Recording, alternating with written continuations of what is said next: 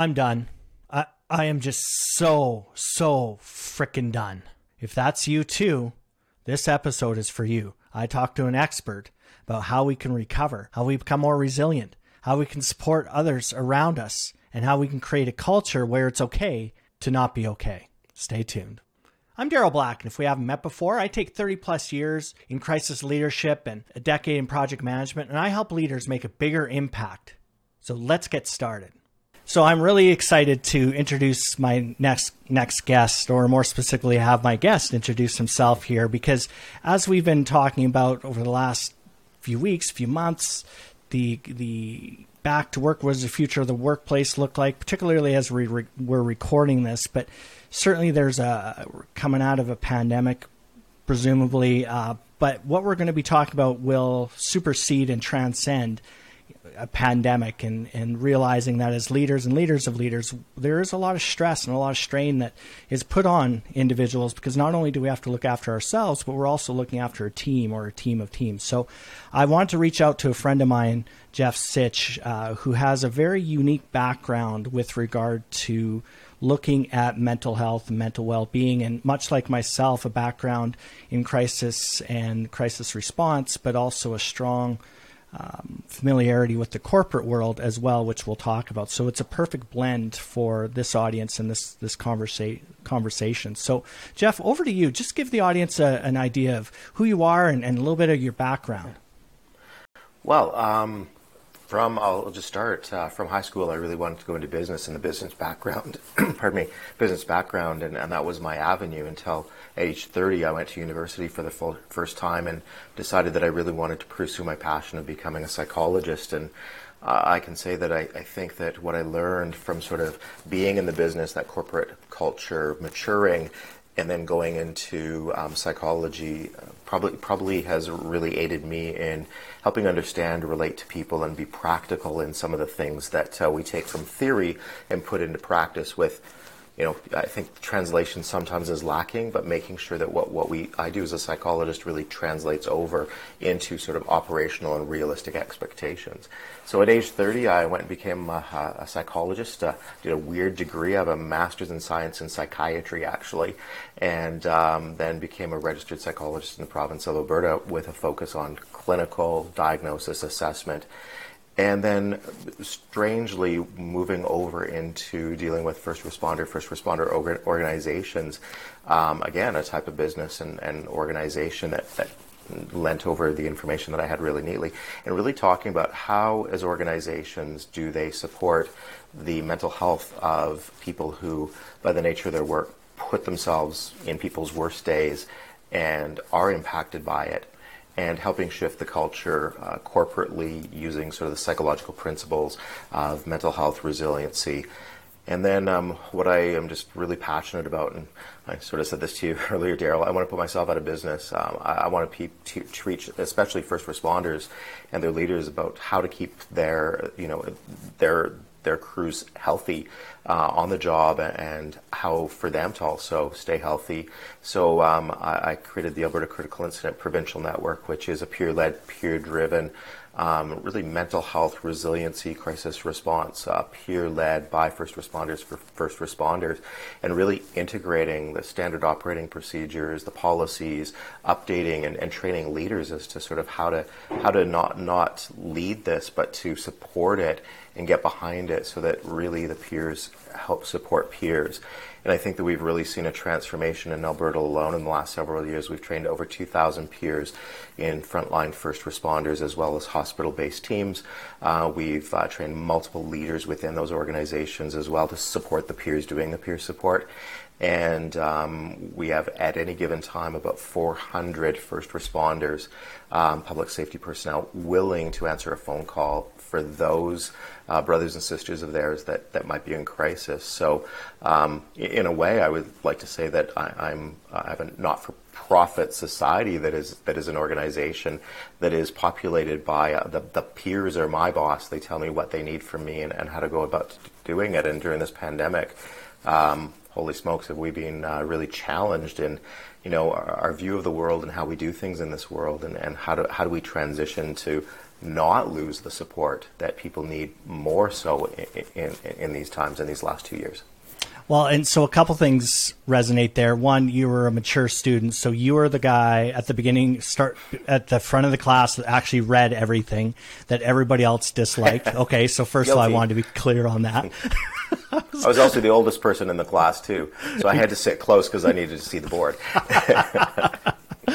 and secondly, um, you know, I, I'm, I'm really curious to talk to you because I'm a, a believer that crisis is the ultimate textbook for leadership. And by that, I mean the, the issues and challenges that are confronted by a leader during crisis are, are such that you know, if you're not communicating well, you're going to see it. If you're not taking care of yourself, you're going to see it very, very quickly, you know, relative to in a, you know, per- period of time. And also culturally, Jeff, some a lot of people even right off the bat are like, "Ah, oh, that's emergency services," or you know what, my culture uh, uh, that would never float in my workplace. As we go through this conversation, and and I would just offer up to the audience to keep an open mind because Jeff and myself, to a certain extent, live in a culture that is actually almost in some ways actively against you know, mental health and well-being and things like that. So, you know, and we'll talk about some of those stigmas because they're very, very strong, and so we can definitely apply those lessons in from fire halls and whatnot and go into the corporate boardroom. So, so Jeff, you know what? Maybe I'm uh, maybe a good place to start is maybe for me. I, I'm a I'm a really great avatar for this in that, you know, 2020 things in course of a week shut down in terms of my business and speaking and facilitation and all those other things.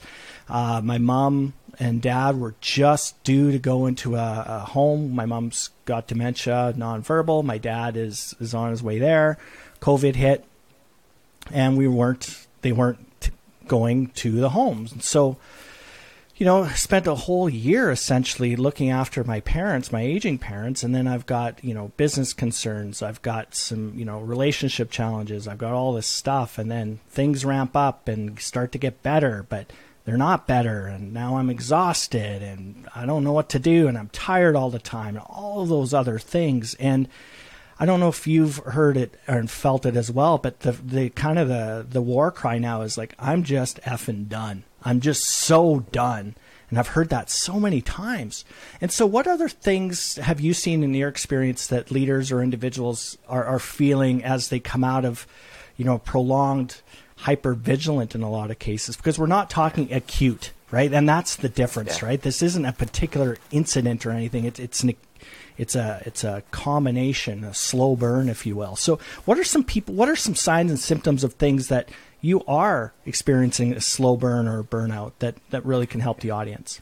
Well, you know, the, the old language for this was burnout, um, but we call it cumulative stress now. And, and, cumulative stress is that prolonged, unrelenting stress that goes on and on and on. And it really is the most dangerous type of stress. Um, it, it's the type of stress that starts to impact our, our physical health as well as our mental health negatively. And people have a tendency when they go through a crisis to focus on solving the crisis but we being focused on a crisis we can't solve, what we have to do is really manage our way through it until the crisis really ends itself with regards to to the virus. And and given that, first of all, for leaders who are used to solving problems, I think that uh, we they've been presented with problems they can't solve, but they've had to react to the byproducts of it. And so, for example, and, and you know, uh, again, I have elderly parents as well. Don't don't tell my mom I called her elderly, but um, you know, which um, that that that worries. So not only do we have this crisis where we have this responsibility for people that we're leading, but we're not immune from the crisis in our personal life that we have to uh, answer the other call to, that we have a responsibility that uh, goes beyond in our personal life. And, and I think, um, you know, crises have been thought as, as a sort of a sprint, and for, for many people, it's been a marathon. And I think that uh, the analogy that I gave somebody was this it's like uh, running a marathon and passing all the water tables, not picking up the glass of water to rehydrate because you don't think you have time, and, and, a, and a literally, you know, dying of thirst and you didn't think that you would have that, that the, the race would go on this long. So you're like, no, I don't need that. I don't need that. I don't need that, which is really about the self care.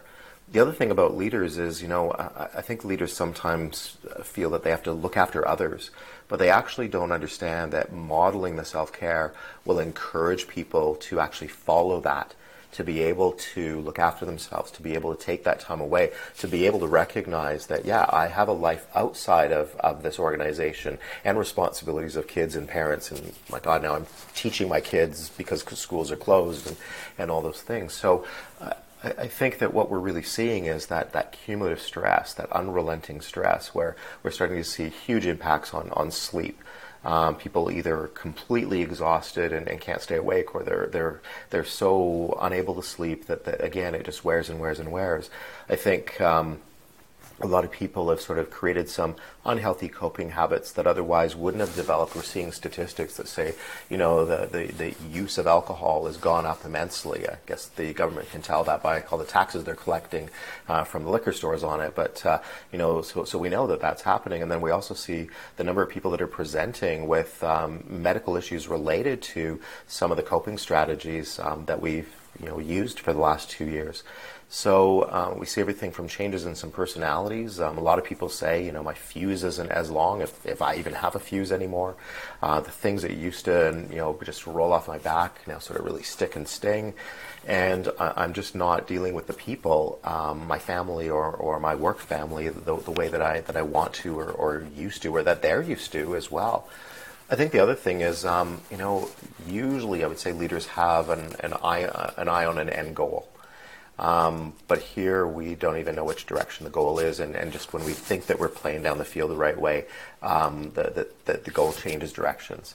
And so this whole uncertainty has just really, really caused people to, I would say, be in this cumulative stress, unrelenting crisis. And then I think the, the final thing is that um, for, for a lot of individuals, um, the changes in, in you know isolation and quarantine and in how we communicate um, the reliance on Zoom, Teams, all these different uh, social media, it really has disconnected people. The time that we need to support each other most, I guess the advancement of technology has allowed us to continue doing what we're doing, but it actually has done us a disservice in that it has really disconnected people coming together and and being in proximity to actually receive and, and offer support. And I know that many people are just saying, "Oh, I can't I can't wait till the day I can give a hug or get a hug or or you know feel a touch or hold a hand or handshake." And you know, I, I'm up in Fort McMurray doing a bunch of training right now, and you walk into a room to greet people, and you're like,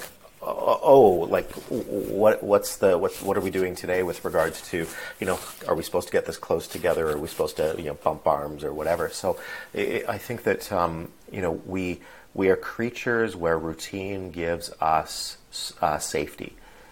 And our routines are being completely disrupted. And just as we get them set, our routines are disrupted again, which means that our body and brain never perceives a sense of safety. So we're always in survival mode. And I think that's really the biggest impact that I'm seeing. Man, you you know what? Any one of those things you talked about, we could unpack for an hour or days, for that matter. And I, I think a big part of it is one, the unknown biologically is something that stresses stresses us out. Like that's just kind of how we're wired. We're we have a, a negativity bias. We have a need for a locus of control which gives us a sense whether it be real a real real control or not. That's up for debate, but at least trying to do something about it. You know, if we're feeling stressed, we can do problem focused strategy, those sorts of things. And and the the other thing too, I think Jeff is that you you hit on it in that.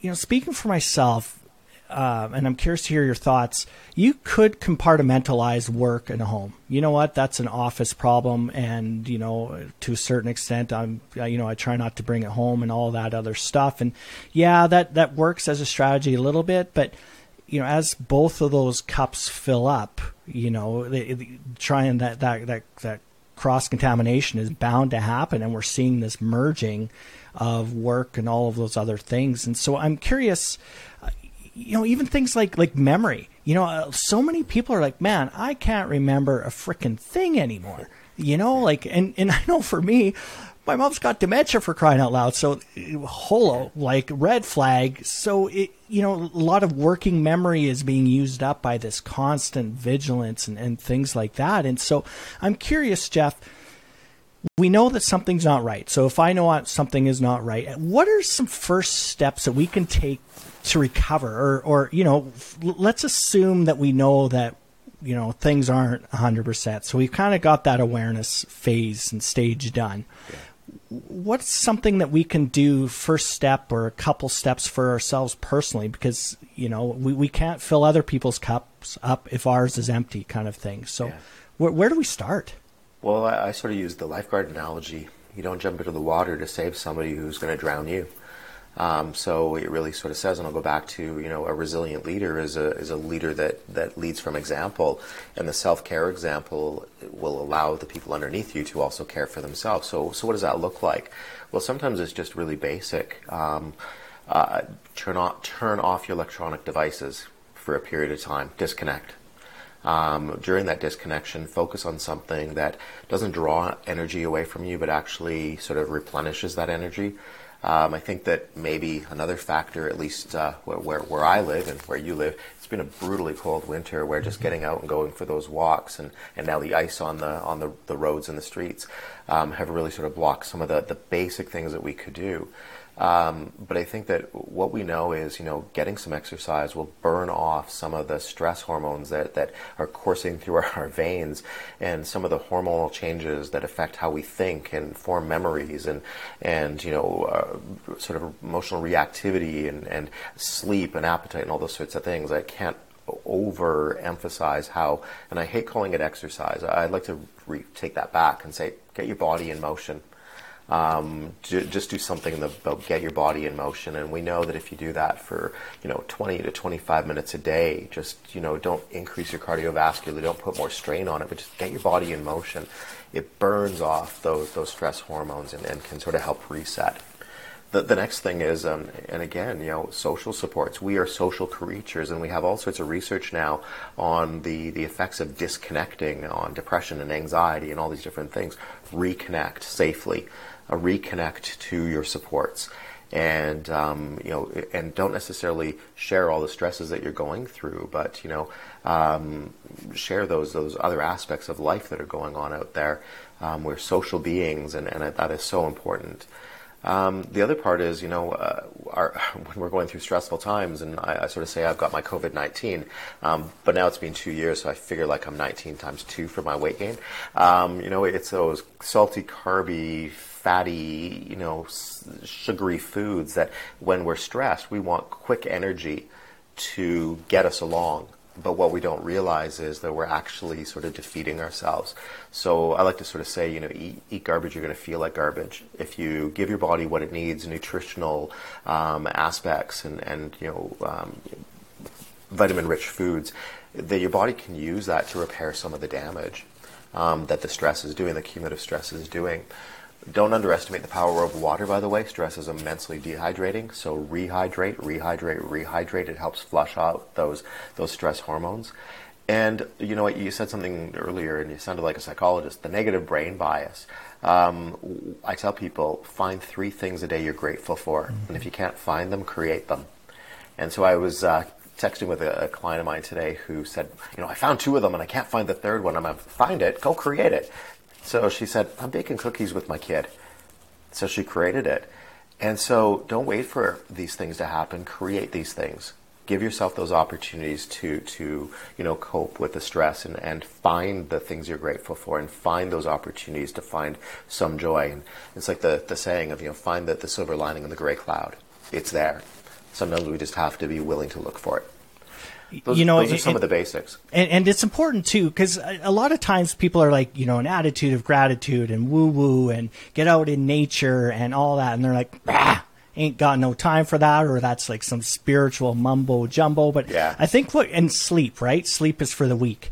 Um, mm-hmm. and lack of sleep. Really weak I must be really, really weak then because I really love my sleep. you know, and, and, here's the thing, and, and, you're talking about really a whole body approach to mental wellness. It's not just about the one, you know, organ bunch of fatty tissue in your in your cranium. It, it's it's yeah. approaching it holistically, and uh, you and in sleep. To our point, it, I'm so glad that it has been getting the accolades, at least recently, that it really, really deserves because Yeah. the more science that, and, and all of these things are science based that you're talking about here. This isn't just like, hey, let's Yeah. just throw something at a wall and stick. This is, we're talking about physiological, neurological changes in your brain that have been under, been happening for a couple of years and now Yeah. it's not going to recover overnight. So, what are some th- other things, you know, like around sleep and and uh, uh, how about let's just talk about sleep because again, we could talk for two hours on that. But Oh, what's your perspective on that? Well, number one, I think we're we're sleep starved uh, as a society. I think that uh, everything is go go go. I think that what that does is it generates a brain that goes goes goes, and and um, what I find is that the busier I am during the day, um, the more my brain is going to occupy me at night when my when my body is at rest. It sort of is like, okay, now I get your attention because you've been so busy. Um, so I, so I think that you know being able to pay attention to you know when you can't sleep, what's stopping it. So there's three really common factors that stop sleep. So number one, worrying about sleep.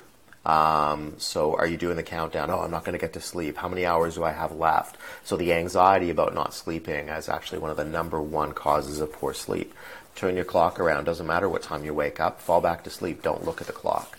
So the, the anxiety about sleep, number one, don't worry about it. You'll get as much as you need. And you've never gone without sleep your whole life. You'll eventually get it. So why are we worrying about it? Um, the next thing about sleep is really we, we're so bad at doing things that actually interfere in our sleep process. Um, what time we eat foods, what we consume, you know, all of those different things. And, and it's being able to say we need to sort of get into the sleep cycle, which is we prepare our body to invite sleep. And um, I really, really like the way that um, there's an author by the name of um, uh, Matthew Walker who's written a book called Why We Sleep. And I love what he says in his book. If you read this book and fall asleep, that's the ultimate compliment that you've given me. And he says, don't read this book in order. Read the chapters that you're struggling with right now. And if people knew what caffeine does to sleep and what it does to wakefulness, I think that uh, you, you'd start to cut down. Um, so, what time you eat food um, affects your metabolism, the, the amount of light that you have, the, the, the temperature of the room. Um, and then also, um, how many of, I'm wondering how many people listening to us are actually, um, you know, laying in bed with their phone next to them, or, you know, as it buzzes and goes off. And I got to say, I'm guilty of that, but I have an excuse. I'm on call 24 hours for certain days of the week, right? So I can always justify stuff that isn't healthy. And, um, you know, I, I wish it was that important that people need to get a hold of me 24 hours a day. It's rare, but, you know, we convince ourselves that I've got to have that phone just in case. And uh, that disrupts. Why is it in there? Um, and I think also a routine, going to bed at the same time, getting up at the same time.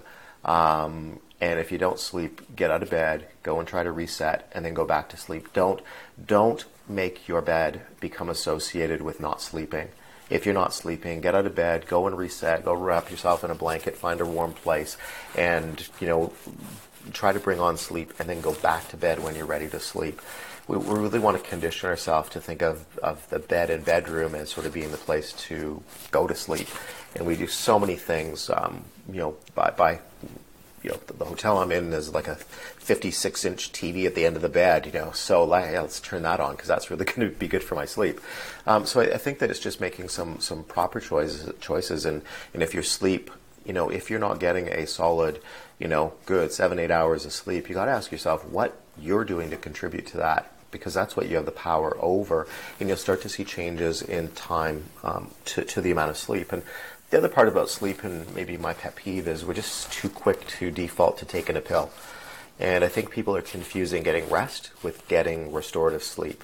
The type of sleep that you really want to get is the type that helps your body rebuild from the wear and tear and the damage that's been exerted on it that previous day, from the, the time you woke up to the time that you're going to bed. And if we understood the difference between resting and restorative sleep, I think, and, and he started to sort of see, um, you know, the, the impact on, on, on our health, on, on aging, and, and all those different things. I think we'd all really strive to get a lot more re- restorative sleep. We'll live longer. We'll be happier. We uh, won't age as quickly. Um, so there's so many principles, and if you really want to find uh, what I think is, you know, uh, uh, a really good, easy read and really impactful is I can't think of any book better right now than Matthew Walker, Why We Sleep.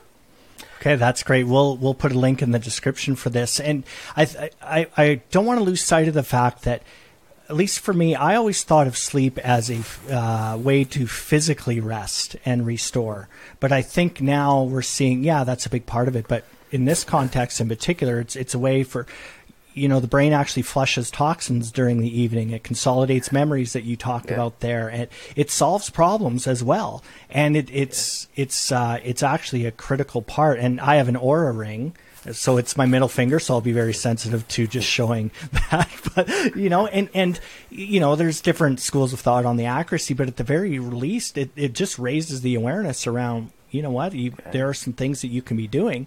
And that leads me to another uh, uh, challenge as well jeff in that you know as you're going through the list of, of items it can be overwhelming for people. So i'd also yeah. like to implore folks to you don't have to be tony robbins in a week you know you just take i would suggest and i'm curious to hear your thoughts as a professional i'm just you know i don't even play one on tv but just pick one small thing a week or every two weeks or whatever it looks like and, and just start that incremental taking control of your life back and is that something that you would also recommend jeff Absolutely. I see people that sort of say, Oh, I made a list of all the things that I need to do to get healthy again, and I got overwhelmed by the list. And, you know, took a nap, whatever, whatever, or, or, ate a donut or whatever it was. And I'm like, hold on, what do you mean you're making a list? For me, what I put on the list is three things I need to do, two things I want to do. Only when I do those five things do I go back and revisit putting more things on the list. We, we overwhelm ourselves with lists, and guess what? Making lists is on your list of things to do, um, but you never get beyond that. So the first thing that I would say is pick really a need to do. Here's what I would say, and people confuse this all the time. A need to do is something your survival depends upon. Your sleep is something your survival depends upon. Uh, the amount of exercise you get is your survival depends upon it. And I would say that uh, food and or social interaction, your survival depends upon it. Um, the, the, we confuse that though with the want to dos, and all of those things that we let go of the need to dos in order to accomplish the want to do's because they somehow um, give us a short term sense of feeling good, but they don't necessarily contribute to a long term sense of, of well being. So I would challenge people to sort of say, make a list, start with one thing you need to do. When you've mastered that, add a second thing you need to do and master that. Add a third thing that you need to do and master that. And stick with it for about a week or two. And then start to add some of those need to do's. And I think that it's about creating habits and routines. We are, as I said, um, creatures of routine and creatures of habit. And it doesn't take too long to, um, to, to add to our routine so it just becomes almost second nature. But you have to make the commitment to start. But don't make the commitment to make a, a list that has start these things on it.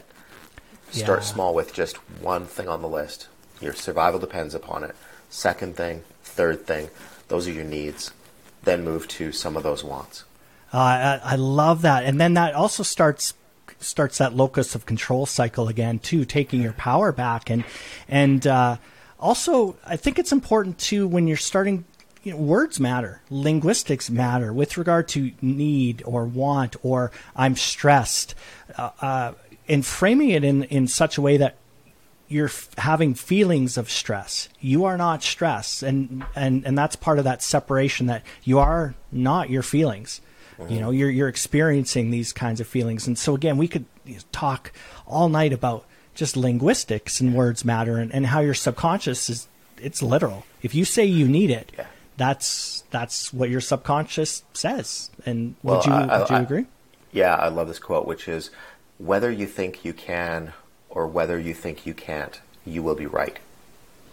It really is the power of what you tell yourself about a situation or or your commitment to, to doing those things on the list will determine actually whether or not you do it. Um, nothing else. So people feel like the world is so out of control. And what they don't realize is that they've given up so much control because of what they tell themselves. And, you know, again, sort of that old you know, Winston Churchill, you know, we have, we have met the enemy and he is us. And that really is what we tell ourselves is what will defeat us. But what we tell ourselves will also um, help us win this battle and get through. And, and it is that, that, that attitude that we bring um, that really does make the difference. We're waiting for the world to change. Well, guess what? You have the power to change your attitude about the world in some small way, and that will change your experience of the world. Will the change that will change that commitment to that thing you need to do.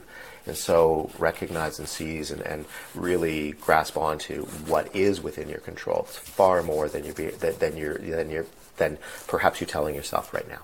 I, I, love that. And you just need to read Viktor Frankl, Man's Search for Meaning. Yeah. You yeah. know, and that's uh, if if if you think you've got it rough, and then also yep. because we're using Winston Churchill, he also said if you're going through hell, keep going. Keep going. You know, and, yeah. and uh, so I, I want to switch gears. So I'm a leader. I'm a leader of leaders, Jeff, and I'm doing the self care things. I'm recognizing. I'm maybe I'm getting some better sleep, and I'm sitting. You know, maybe we're back in the office, maybe we aren't, but this could be viewed in a year, two years, whatever it looks like. And and and a, a teammate or somebody who works on your team walks in the office, they close the door, and they're like, "Boss, I'm done. Like I am struggling. Like I am tired. I think I'm depressed. You know, I don't want to use the word depressed, but I feel like really burned out. I got a shitty situation at, at home. My kids are doing bad at school.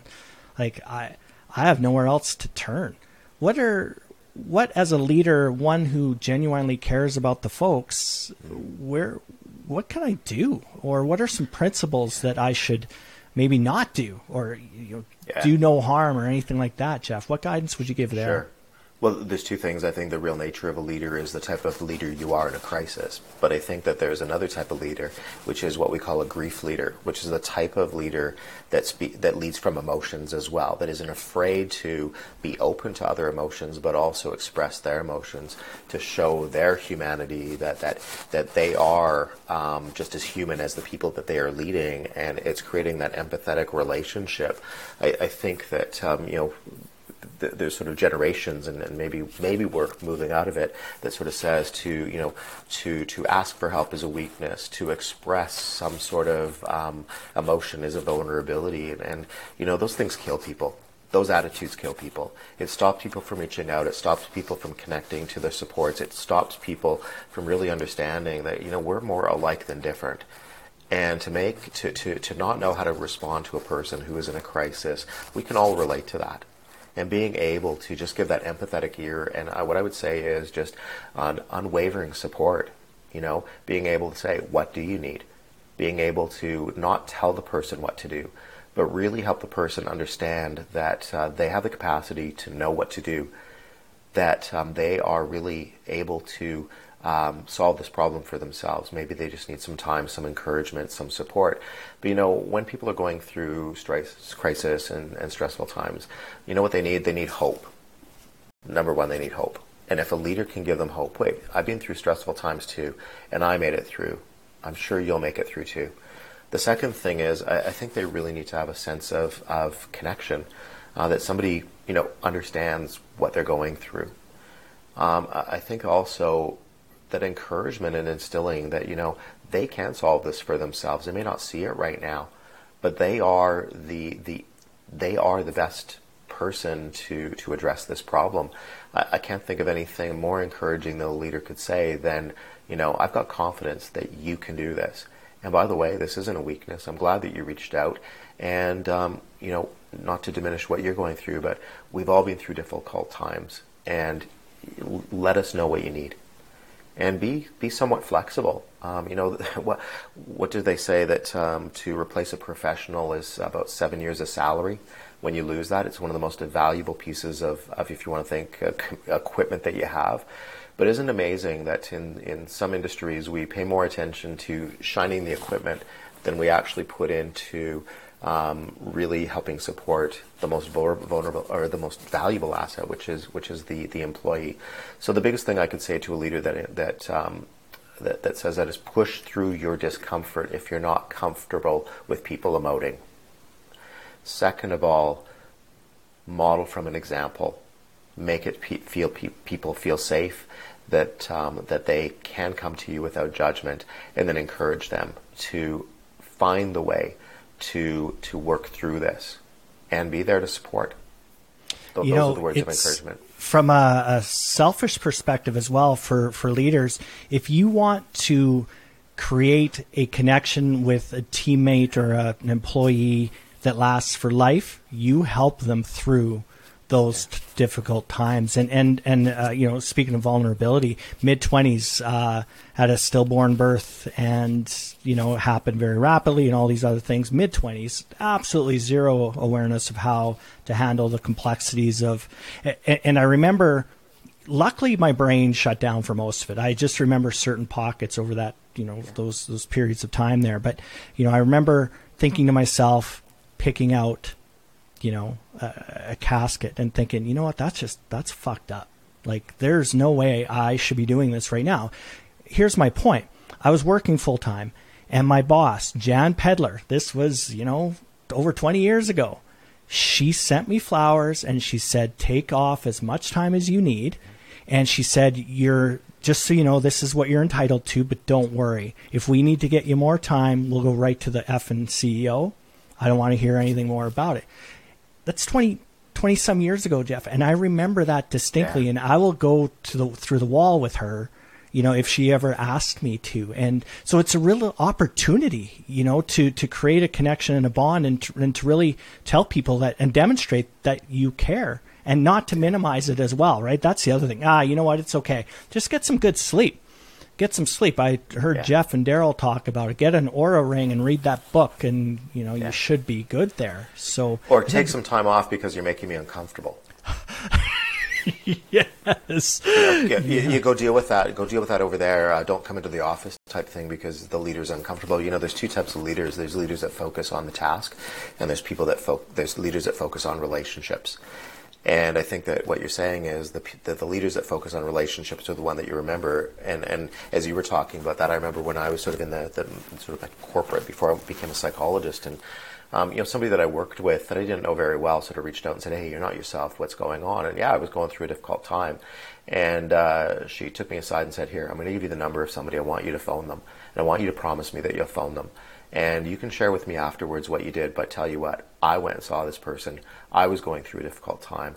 This person saved my life. And I, I just recognize in you that maybe you, you, you, need some, you know, somebody to talk to. Um, well, you know, uh, amazingly, that person connected me to somebody who became my mentor in psychology and uh, sort of coached and guided me through. And that's where I sort of got that taste for, you know, okay, wait a second, there's somebody within a business that recognized something because they went through. I don't know that I would have ever made the call. I don't know that I, I didn't even reach out for help. But the fact that somebody just recognized that I wasn't myself, cared enough to pull me aside, and cared enough to say, I don't need to know what you're going through, but just to know we've all been through stuff and here's what I found helpful. And if this doesn't work, come back and we'll find something else. And I still remember who that is. And, um, you know, you know, just uh, amazingly that, you know, that, that degree of compassion, but that is a relationship leader right there. She could have said, I haven't got time for this. We've got tasks to do, whatever else. But no, there wasn't anything more important than sort of the, the, the people that, that, you know, worked for that, for her. And I think it brings up another point too as leaders, task versus relationship. Your responsibility morally and professionally is to be looking out for people and paying attention not just are they getting the deliverables done on time but is there something else that that's that's happening during meetings and whatnot? Because i would submit that that individual if she wasn't paying attention if she didn't care if she didn't value you she never would have taken the time to even notice and also taken the time to to reach out and i think that as leaders again this is a people business. No matter if you're building widgets, you're responding to, to, to disasters, or it's ultimately a relationship human business. And one other point, and then we'll move on, Jeff. Too, um, you know, I was in uh, in the Yukon for floods response, and you know, we even talked about it as a group. Uh, you know, everyone's struggling. The the energy normally when we deploy it, we're upbeat. We're excited to see each other again. It's you know we're, we're I work with amazing people, but we were just so done. So we talked about it, and and an audience that literally would do anything to help one another, and yet we don't reach out to each other. You know, it, it's really interesting because we talked about it, Jeff, and you've had these conversations, and, and yeah. we're talking, we're marble slab, white white horse, and I said, hey, you know what? Who who here would not drive to Edmonton at 2 a.m. in the morning to come and help. Everyone's like, F, man. Like, we were zero issues. We would do it, and yet we didn't. You know, we don't reach out. But I say that to say this, Jeff. Later on in that same deployment, I was done. Like I was. You talk about hair trigger, temper, and all that. I was just getting tired of people's voices, let alone even, and and we're together all the time and all these other things. And so it was a Thursday on a longer deployment, and I, we're all going out for supper, and I just texted one of you know our boss, and I said, "I'm out. I'm just going to take a break tonight. I'm not going out for supper or whatever." And um, he replied back, "You good?" I'm like, "Yeah, it's fine. And, you know, I, I, pr- I just need some time." And I'll tell you, out of the eight people that were there, all eight texted me within a few minutes. You good? You good? Do you want anything? You? And and it was unconditional, and it really showed me and reinforced the fact that people do care. They really, really do care. No one wants to see somebody suffer. I, I would submit maybe a few ex-girlfriends or ex-wives but that's a whole different conversation but but you're actually in a, in a weird way you're depriving people of the opportunity to be of service to help you because that actually helps us feel good too helping yeah. other individuals so kind of we're we're depriving them of that of that opportunity so you know i'm, I'm just well, yeah, curious you know this is yeah, you know, this is a huge issue. So, um, you know, when you have a big organization and maybe you have an HR department or a disability management, somebody goes off, they submit a note saying, hey, you know, this person isn't coming back for three months. Uh, one, and I work for, I, I, do treatment for insurance companies, for um, all sorts of different organizations, large and small. Number one stressor is that person is off and they come back and say, haven't heard from anybody from work. Nobody even cares. It's like they don't even notice me, they don't even value me. And then when I go to the organization and say, hey, why didn't you reach out? Oh, well, we, we, we thought that would, that would be harassment. We thought that we weren't allowed to. And I'm like, where, where did you get that from? Well, that, that's our policy. Or, and I'm like, show it to me. Well, well, that's being our policy. And, and you know, the, the relationship doesn't just stop or start when the person's in the office if that per, if that relationship is important to you, it means that, that that relationship is when the person is there or not there. And you know, the, a, a, a, leader, a relationship leader, should make it part of their their routine to check in on people who aren't there for whatever reason. Not to say why aren't you here, but to say, hey, thinking of you, what do you need? And there's amazing ways that you can do it through e-cards or flowers or whatever, whatever it is. There's a way to be non-intrusive about it, especially in this day and age of communication. I had a client um, who was off and and um, from the teaching world actually, and, and talk about a you know profession under stress right now, amongst others, um, who again just went off, and and the teachers got together and signed a card and had somebody drop it off in her mailbox, and she said, "Oh my God, like I didn't even know that they knew that I was gone." Uh, because everybody's coping with it, and, and that meant so much. And that was that was a leader that sort of said, "Hey, we're going to do this because we know this person is really struggling." And and and as for you, you will never forget that that was done for you, that recognized you. So what I would recommend is, you know, this whole idea of, you know, connection is such an important part of our physical and mental health. Where we're creatures of that need to be touched and nurtured and, and, and be around. I mean, you know, we, we really are social animals. Why is it that when somebody isn't well that we sort of isolate them and put them off and say that we can't talk to them for some ridiculous reason? Um, no, that's when we should be talking to them. And uh, I, I, just don't know why that doesn't happen. There's no good excuse yet, despite the fact that when I ask, I'm given a hundred excuses, none of them valid from either a legislative, legal, medical, or social reason. I absolutely love that, and part of it too is the awkwardness around it. You, you you talked about it a bit earlier. Like if I don't if I don't look, then I don't have to you know deal with this train wreck of an issue. And uh, but I, I think it also speaks to the, the responsibility of leaders to know what those supports are organizationally as well. It's not good enough to say, yeah, I think we have an EFAP program. I don't know if we do or not. But and it may let, not be good enough just to have an EFAP program. True story. Yep, true story.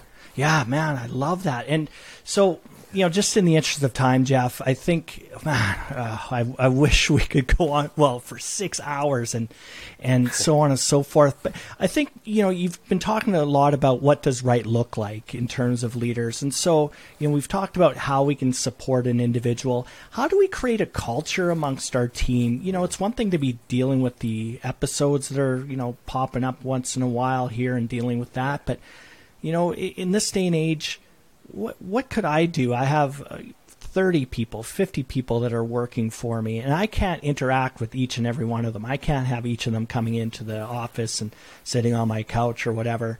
Uh, what what would you say in terms of guidance to create a culture of support and where it's okay not to be okay? But then the flip side is, let's be honest, we can't have honestly the pragmatic part is we can't have everybody off anytime that they feel have feelings of stress you know like they're they're and I, i'm not and i'm not saying that from a negative way but i mean just from a practical perspective i think a lot of leaders are grappling with that too. It's like oh man what like i'm going to lose my whole team. So culturally jeff what what kind of guidance could you give? Well you know uh, daryl i think you and i were uh, on a, on a video um, exchange between leaders a while ago and i heard something that i absolutely love. You're not going to change climate until you change. Sorry, you're not going to change the culture until you focus on changing the climate. And I absolutely love that because we keep talking about this this hot buzzword is change the culture, change the culture. Um, I actually don't believe that we can directly change culture. I loved what that leader said, and you know who I'm talking about. I do. That said you need to change the climate before the culture will change. And so just think about it. If we changed one half a degree every day or every week within the sphere of influence that we have, how dramatic that would be. And you think about just those acts of, of empathy, those acts of, of recognition, those acts of just connecting. Um, you know, I, I, used to work at an office where I, I, would walk down the hall and I would say good morning to everybody, and it was just part of my habit. I love doing that. And the last office on the right, um, I would never get a reply back from. And so, probably after about six months, I just thought that I was bothering that person, so I just walked by. And probably about two weeks later, my you know, office door opens and, and in walks this person saying, What have I done that you stopped saying good morning to me? And I'm like, I thought it was bothering you. I thought I never got a reply out of your dark your dark office, so I thought it was just an intrusion. And um, she said that was the, the, the thing she looked forward to every day the other thing I'm going to tell you, just something really funny, is that um, my my secretary, um, she used to. I would open this cupboard every morning to sort of get the stuff out that I needed, and every day she would ta- she would she would tape a happy bunny uh, calendar meme in there, and it would make me laugh and you, you, those are the little things that start to change the climate, that start to influence the culture, which is just a recognition that we all need something. We all need something. Find what people need. They'll find what you need, and that's when you start to ch- train, change the, the climate. Um, but I think that it's just recognizing that you're, you're dealing with humans, and um, you're human, and as a leader, how can you not relate to what others need and, and, and also what you need as a leader? And I think that just get back down to that human level of relating to people as people is really what starts to change the culture. Get to know them, get to know what they need, get to know what they like. They'll probably get to know what you need and what you not like as well. And I think that when you start to sort of say leaders are worried about the absenteeism, what I would say is ignoring it is actually going to increase the absenteeism. We have a huge deficit in certain uh, fields right now where people are, um, at, at, in some industries, and I won't name them, 40% of the people are off on either a WCB or a, uh, a, a disability claim. And if you ask those people why they're off, because of how management and supervisors are treating them if they just let us do our job, if they just supported, if they just gave us a bathroom break, if they just if they just recognize that we're going through a stressful time, um, we'd be at work. But it is the climate that is actually causing people to go off more so than anything else. So you look after the climate, and we talk about climate change all the time with regards to our environment. How is this really any different? Our workplace and where we lead is, is our environment. Well, guess what? Make sure that the temperature is set right for the people that are there. And you, as a leader, have the ability to set that temperature. and the responsibility. And just yeah. so we're clear, it's Pete Van Dorp, okay, and his ego is going to go massive. Shout out to Pete. Oh, I, I won't want to talk to him after this anymore. but, but, Jeff, thank you. And and uh, and Pete was talking about the fire service and the notion of hundred years of tradition not not impeded by progress. You know, the the, the yeah. emergency services culture is very entrenched, but within firehouses and halls and stuff, you can change that climate. And so to move that over to the boardroom, you can change the climate, even if it's a culture of like in healthcare, it's it, there's a particular culture there, but you mm-hmm. you nailed it. That sphere of influence as a leader, you can control that temperature within yeah. your sphere of influence, and and that's you know if nothing else, start there. I really, well, really like it's that. not that it's not just that you can it's that you have to as a mm. leader. That is your responsibility. Oh, man. Oh, Jeff. So, just to wrap up, where can people find you in terms of some of your work and, and eventual? You know, hopefully they never come face to face with you because yeah. that's probably not a, an awesome episode in their life. But where can they reach out to you or maybe learn more? Yeah, you know, um, most of my work right now is within uh, public safety personnel, uh, emergency service. It's really where I'm dedicating a lot of my time. Um, we, um, I'm the clinical director of an organization, organization called the International Critical Incident Stress Foundation Canada, ICSF Canada, which trains peers to support first responders in their workplace. And then we have a provincial network, uh, the Alberta Critical Incident uh, Provincial Network, ACIPN. Um, and if you just Google those things, um, you'll find the work that I do, you'll find the contact. And, um, you know, to be honest with you, I, I don't have a high um, social media profile, websites, those sorts of things. People, people tend to find me and um, like-minded people. Um, I stay away from the people that don't like what I do, put too much energy into fighting with them, but I do actually work a lot with like-minded people. And you can always, uh, my, my email address um, is my first and last name, no space or period between at shaw.ca. So Jeff Sitch at shaw.ca. And yeah, guess what? I answer my own phone. I respond to my own emails.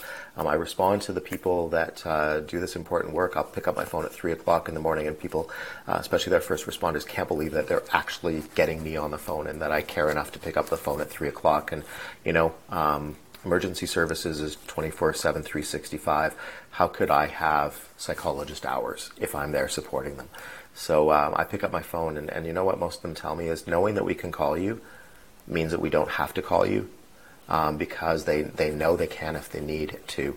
Um, and as, as a leader, just being available has taught me so much that people respect that and they will work harder to not re- need to reach out. But when they do, boy, do they need you. But don't underestimate how being available to those around you that you lead um, really does really does impact the, the climate and the culture. And uh, I would be remiss, and I mean this sincerely, as a helper, thank you for helping the helpers. And uh, even when helpers don't think they need the help.